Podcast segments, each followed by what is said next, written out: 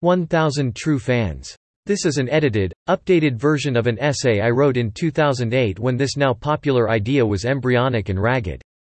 I recently rewrote it to convey the core ideas, minus out-of-date details.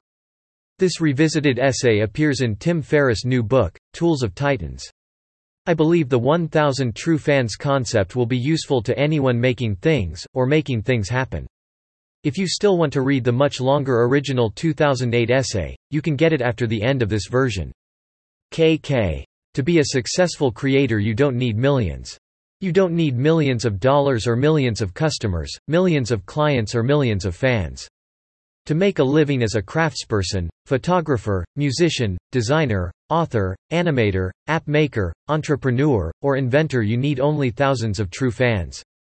A true fan is defined as a fan that will buy anything you produce. These die-hard fans will drive 200 miles to see you sing. They will buy the hardback and paperback and audible versions of your book, they will purchase your next figurine sight unseen. They will pay for the best of DVD version of your free YouTube channel. They will come to your chef's table once a month. If you have roughly a thousand of true fans like this, also known as super fans, you can make a living, if you are content to make a living but not a fortune. Here's how the math works. You need to meet two criteria. First, you have to create enough each year that you can earn, on average, $100 profit from each true fan. That is easier to do in some arts and businesses than others, but it is a good creative challenge in every area because it is always easier and better to give your existing customers more, than it is to find new fans. Second, you must have a direct relationship with your fans. That is, they must pay you directly. You get to keep all of their support, unlike the small percent of their fees you might get from a music label, publisher, studio, retailer, or other intermediate. If you keep the full $100 of each true fan, then you need only 1,000 of them to earn $100,000 per year. That's a living for most folks. A thousand customers is a whole lot more feasible to aim for than a million fans. Millions of paying fans is not a realistic goal to shoot for, especially when you are starting out. But a thousand fans is doable. You might even be able to remember a thousand names. If you added one new true fan per day, it'd only take a few years to gain a thousand. The number 1000 is not absolute. Its significance is in its rough order of magnitude, three orders less than a million. The actual number has to be adjusted for each person. If you are able to only earn $50 per year per true fan, then you need 2000. Likewise if you can sell $200 per year, you need only 500 true fans. Or you may need only $75,000 per year to live on, so you adjust downward. Or if you are a duet, or have a partner, then you need to multiply by 2 to get 2,000 fans. For a team, you need to multiply further. But the good news is that the increase in the size of your true fan base is geometric and linear in proportion to the size of the team. If you increase the team by 33% you only need to increase your fan base by 33%.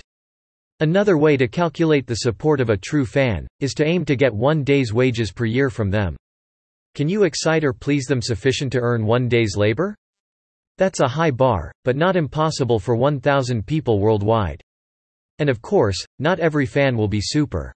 While the support of a thousand true fans may be sufficient for a living, for every single true fan, you might have two or three regular fans. Think of concentric circles with true fans at the center and a wider circle of regular fans around them. These regular fans may buy your creations occasionally, or may have bought only once. But their ordinary purchases expand your total income.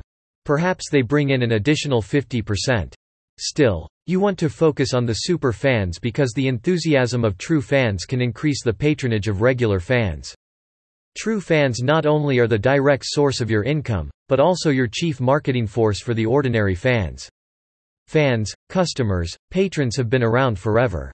What's new here? A couple of things. While direct relationship with customers was the default mode in old times, the benefits of modern retailing meant that most creators in the last century did not have direct contact with consumers. Often even the publishers, studios, labels and manufacturers did not have such crucial information as the name of their customers. For instance, despite being in business for hundreds of years no New York book publisher knew the names of their core and dedicated readers. For previous creators these intermediates and there was often more than one, meant you need much larger audiences to have a success. With the advent of ubiquitous peer-to-peer -peer communication and payment systems, also known as the web today, everyone has access to excellent tools that allow anyone to sell directly to anyone else in the world. So a creator in Bend, Oregon can sell, and deliver, a song to someone in Kathmandu, Nepal as easily as a New York record label, maybe even more easily. This new technology permits creators to maintain relationships, so that the customer can become a fan, and so that the creator keeps the total amount of payment, which reduces the number of fans needed. This new ability for the creator to retain the full price is revolutionary, but a second technological innovation amplifies that power further. A fundamental virtue of a peer-to-peer -peer network, like the web, is that the most obscure node is only one click away from the most popular node. In other words the most obscure underselling book, song, or idea, is only one click away from the best-selling book, song or idea. Early in the rise of the web the large aggregators of content and products, such as eBay, Amazon, Netflix, etc., noticed that the total sales of all the lowest-selling obscure items would equal or in some cases exceed the sales of the few best-selling items. Chris Anderson my successor at Wired, named this effect, the long tail, for the visually graphed shape of the sales distribution curve. A low nearly interminable line of items selling only a few copies per year that form a long, tail, for the abrupt vertical beast of a few bestsellers. But the area of the tail was as big as the head. With that insight, the aggregators had great incentive to encourage audiences to click on the obscure items. They invented recommendation engines and other algorithms to channel attention to the rare creations in the long tail. Even web search companies like Google, Bing, Baidu found it in their interests to reward searchers with the obscure because they could sell ads in the long tail as well. The result was that the most obscure became less obscure. If you lived in any of the two million small towns on Earth you might be the only one in your town to crave death metal music, or get turned on by whispering, or want a left-handed fishing reel. Before the web you'd never be able to satisfy that desire. You'd be alone in your fascination. But now satisfaction is only one click away. Whatever your interests as a creator are, your 1000 true fans are one click from you. As far as I can tell there is nothing, no product, no idea, no desire, without a fan base on the Internet. Everything made, or thought of, can interest at least one person in a million, it's a low bar. Yet if even only one out of million people were interested, that's potentially 7,000 people on the planet. That means that any one in a million appeal can find 1,000 true fans. The trick is to practically find those fans, or more accurately, to have them find you. Now here's the thing, the big corporations, the intermediates, the commercial producers, are all under-equipped and ill-suited to connect with these thousand true fans. They are institutionally unable to find and deliver niche audiences and consumers. That means the long tail is wide open to you, the creator. You'll have your one in a million true fans to yourself. And the tools for connecting keep getting better, including the recent innovations in social media. It has never been easier to gather 1,000 true fans around a creator, and never easier to keep them near. One of the many new innovations serving the true fan creator is crowdfunding. Having your fans finance your next product for them is genius. Win-win all around. There are about 2,000 different crowdfunding platforms worldwide, many of them specializing in specific fields, raising money for science experiments, for bands, or documentaries. Each has its own requirements and a different funding model, in addition to specialized interests. Some platforms require, all or nothing, funding goals, others permit partial funding, some raise money for completed projects, some like Patreon, fund ongoing projects. Patreon supporters might fund a monthly magazine, or a video series, or an artist's salary. The most famous and largest crowdfunder is Kickstarter, which has raised $2.5 billion for more than 100,000 projects. The average number of supporters for a successful Kickstarter project is 241 funders, far less than a thousand. That means if you have 1,000 true fans you can do a crowdfunding campaign, because by definition a true fan will become a Kickstarter funder. Although success of your campaign is dependent on what you ask of your fans.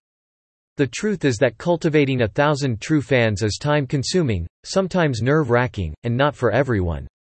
Done well and why not do it well? It can become another full-time job. At best it will be a consuming and challenging part-time task that requires ongoing skills. There are many creators who don't want to deal with fans, and honestly should not. They should just paint, or sew, or make music, and hire someone else to deal with their superfans.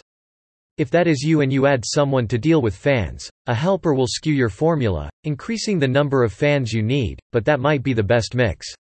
If you go that far, then why not, subcontract, out dealing with fans to the middle people, the labels and studios and publishers and retailers. If they work for you, fine, but remember, in most cases they would be even worse at this than you would. The mathematics of 1000 true fans is not a binary choice. You don't have to go this route to the exclusion of another. Many creators, including myself, will use direct relations with super fans in addition to mainstream intermediaries. I have been published by several big-time New York publishers.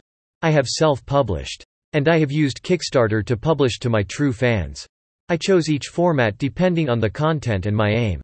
But in every case, cultivating my true fans enriches the route I choose. The takeaway 1000 True Fans is an alternative path to success other than stardom. Instead of trying to reach the narrow and unlikely peaks of platinum bestseller hits, blockbusters, and celebrity status, you can aim for direct connection with thousand true fans. On your way, no matter how many fans you actually succeed in gaining, you'll be surrounded not by faddish infatuation, but by genuine and true appreciation. It's a much saner destiny to hope for. And you are much more likely to actually arrive there. The original 2008 essay follows. It was written before the advent of Kickstarter, Indiegogo and other crowdfunding sites, and includes more the idea's history. KK. Translations Chinese, Danish, French, German, Hebrew, Italian, Japanese, Portuguese, Romanian, Spanish, Turkish. The long tail is famously good news for two classes of people a few lucky aggregators, such as Amazon and Netflix, and 6 billion consumers. Of those two, I think consumers earn the greater reward from the wealth hidden in infinite niches. But the long tail is a decidedly mixed blessing for creators. Individual artists, producers, inventors and makers are overlooked in the equation. The long tail does not raise the sales of creators much, but it does add massive competition and endless downward pressure on prices. Unless artists become a large aggregator of other artists' works, the long tail offers no path out of the quiet doldrums of minuscule sales. Other than aim for a blockbuster hit, what can an artist do to escape the long tail? One solution is to find 1,000 true fans. While some artists have discovered this path without calling it that, I think it is worth trying to formalize. The gist of 1,000 true fans can be stated simply. A creator, such as an artist, musician, photographer, craftsperson, performer, animator, designer, videomaker, or author, in other words, anyone producing works of art, needs to acquire only 1,000 true fans to make a living. A true fan is defined as someone who will purchase anything and everything you produce. They will drive 200 miles to see you sing. They will buy the super deluxe reissued high-res box set of your stuff even though they have the low-res version. They have a Google alert set for your name. They bookmark the eBay page where your out-of-print editions show up. They come to your openings. They have you sign their copies. They buy the t-shirt, and the mug, and the hat. They can't wait till you issue your next work. They are true fans. To raise your sales out of the flat line of the long tail you need to connect with your true fans directly. Another way to state this is, you need to convert a thousand lesser fans into a thousand true fans. Assume conservatively that your true fans will each spend one day's wages per year in support of what you do. That, one day wage, is an average, because of course your truest fans will spend a lot more than that. Let's peg that per diem each true fan spends at $100 per year. If you have 1,000 fans that sums up to $100,000 per year, which minus some modest expenses, is a living for most folks. 1,000 is a feasible number. You could count to 1,000. If you added one fan a day, it would take only three years. True fanship is doable. Pleasing a true fan is pleasurable, and invigorating. It rewards the artist to remain true, to focus on the unique aspects of their work, the qualities that true fans appreciate. The key challenge is that you have to maintain direct contact with your 1000 true fans. They are giving you their support directly. Maybe they come to your house concerts, or they are buying your DVDs from your website, or they order your prints from Pictopia. As much as possible you retain the full amount of their support. You also benefit from the direct feedback and love. The technologies of connection and small-time manufacturing make this circle possible. Blogs and RSS feeds trickle out news, and upcoming appearances or new works.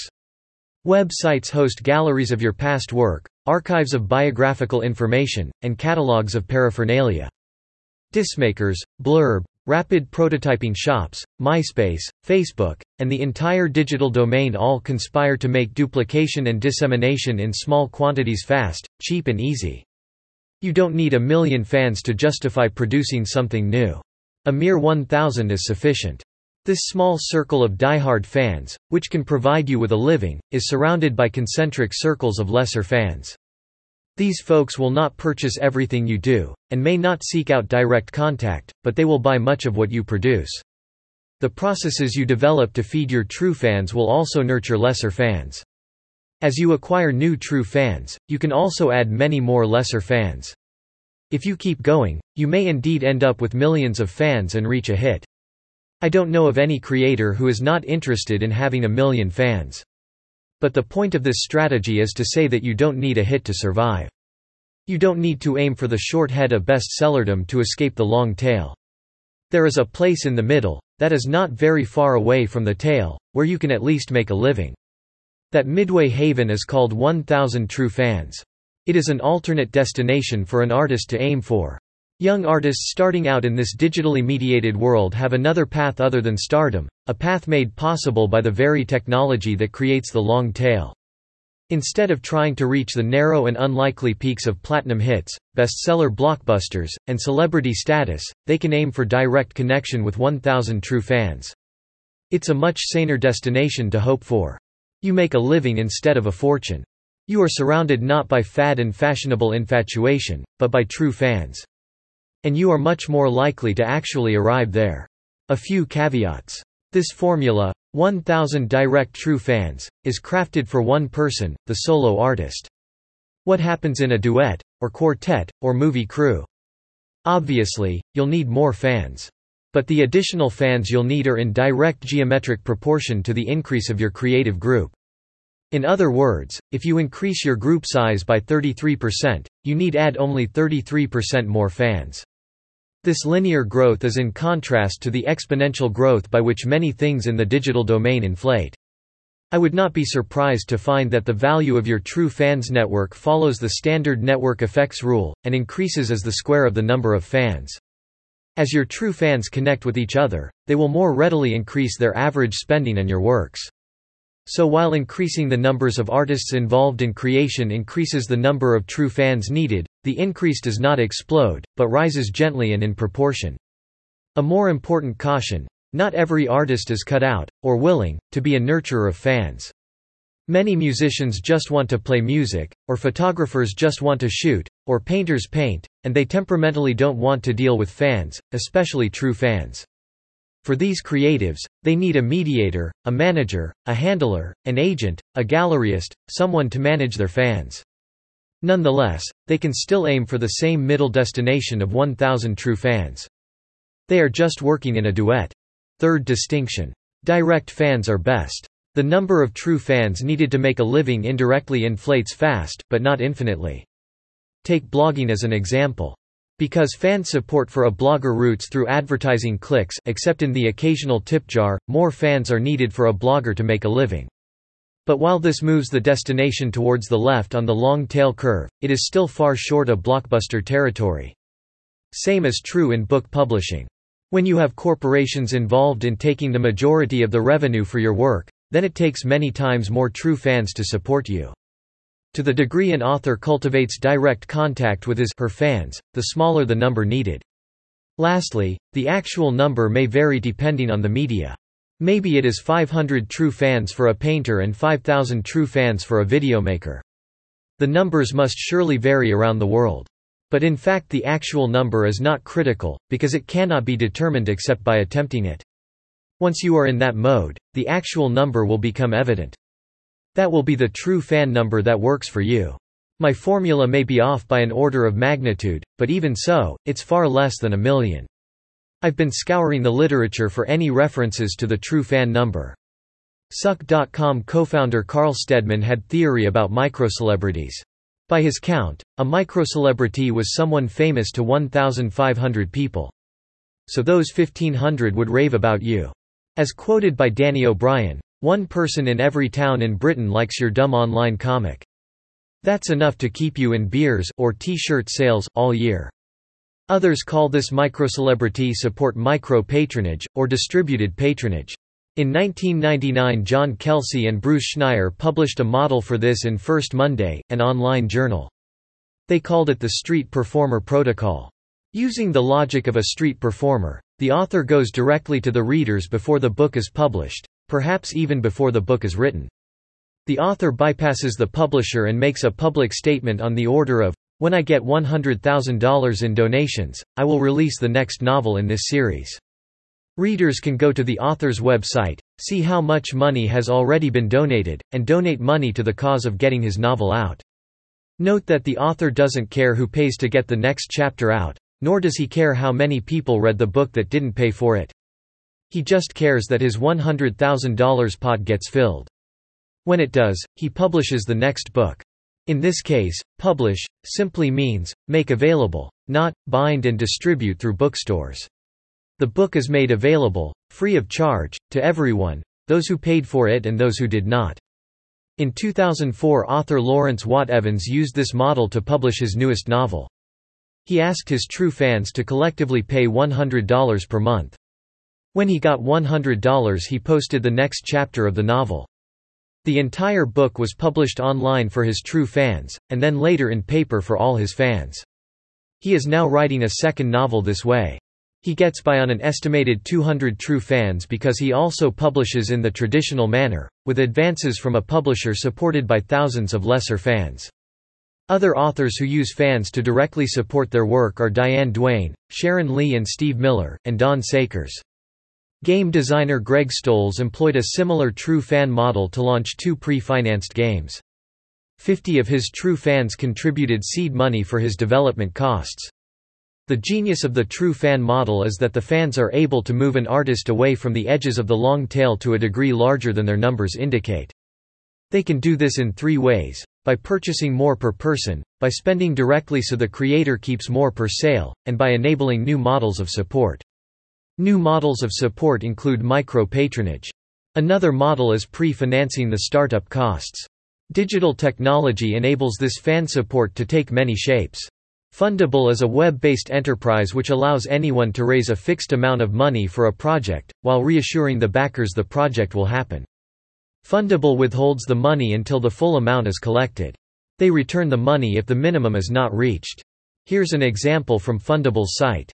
Amelia, a 20-year-old classical soprano singer, pre-sold her first CD before entering a recording studio.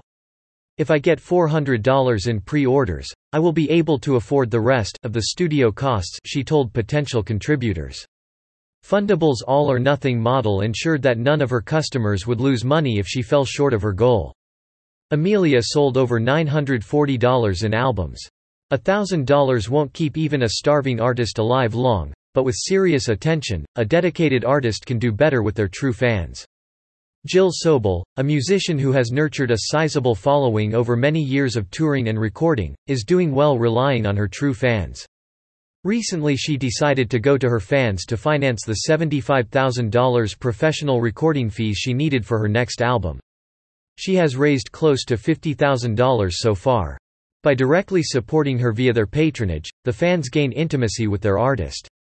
According to the Associated Press, contributors can choose a level of pledges ranging from the $10, unpolished rock, which earns them a free digital download of her disc when it's made, to the $10,000, weapons-grade plutonium level, where she promises, you get to come and sing on my CD. Don't worry if you can't sing, we can fix that on our end. For a $5,000 contribution, Sobule said she'll perform a concert in the donor's house. The lower levels are more popular, where donors can earn things like an advanced copy of the CD, a mention in the liner notes and a t-shirt identifying them as a junior executive producer of the CD. The usual alternative to making a living based on true fans is poverty. A study as recently as 1995 showed that the accepted price of being an artist was large. Sociologist Ruth Towse surveyed artists in Britain and determined that on average they earned below poverty subsistence levels. I am suggesting there is a home for creatives in between poverty and stardom. Somewhere lower than stratospheric bestsellerdom, but higher than the obscurity of the long tail. I don't know the actual true number, but I think a dedicated artist could cultivate 1,000 true fans, and by their direct support using new technology, make an honest living. I'd love to hear from anyone who might have settled on such a path. Updates. One artist who partially relies on true fans responds with a disclosure of his finances. The reality of depending on true fans. I report the results of my survey of artists supported by true fans, the case against 1,000 true fans.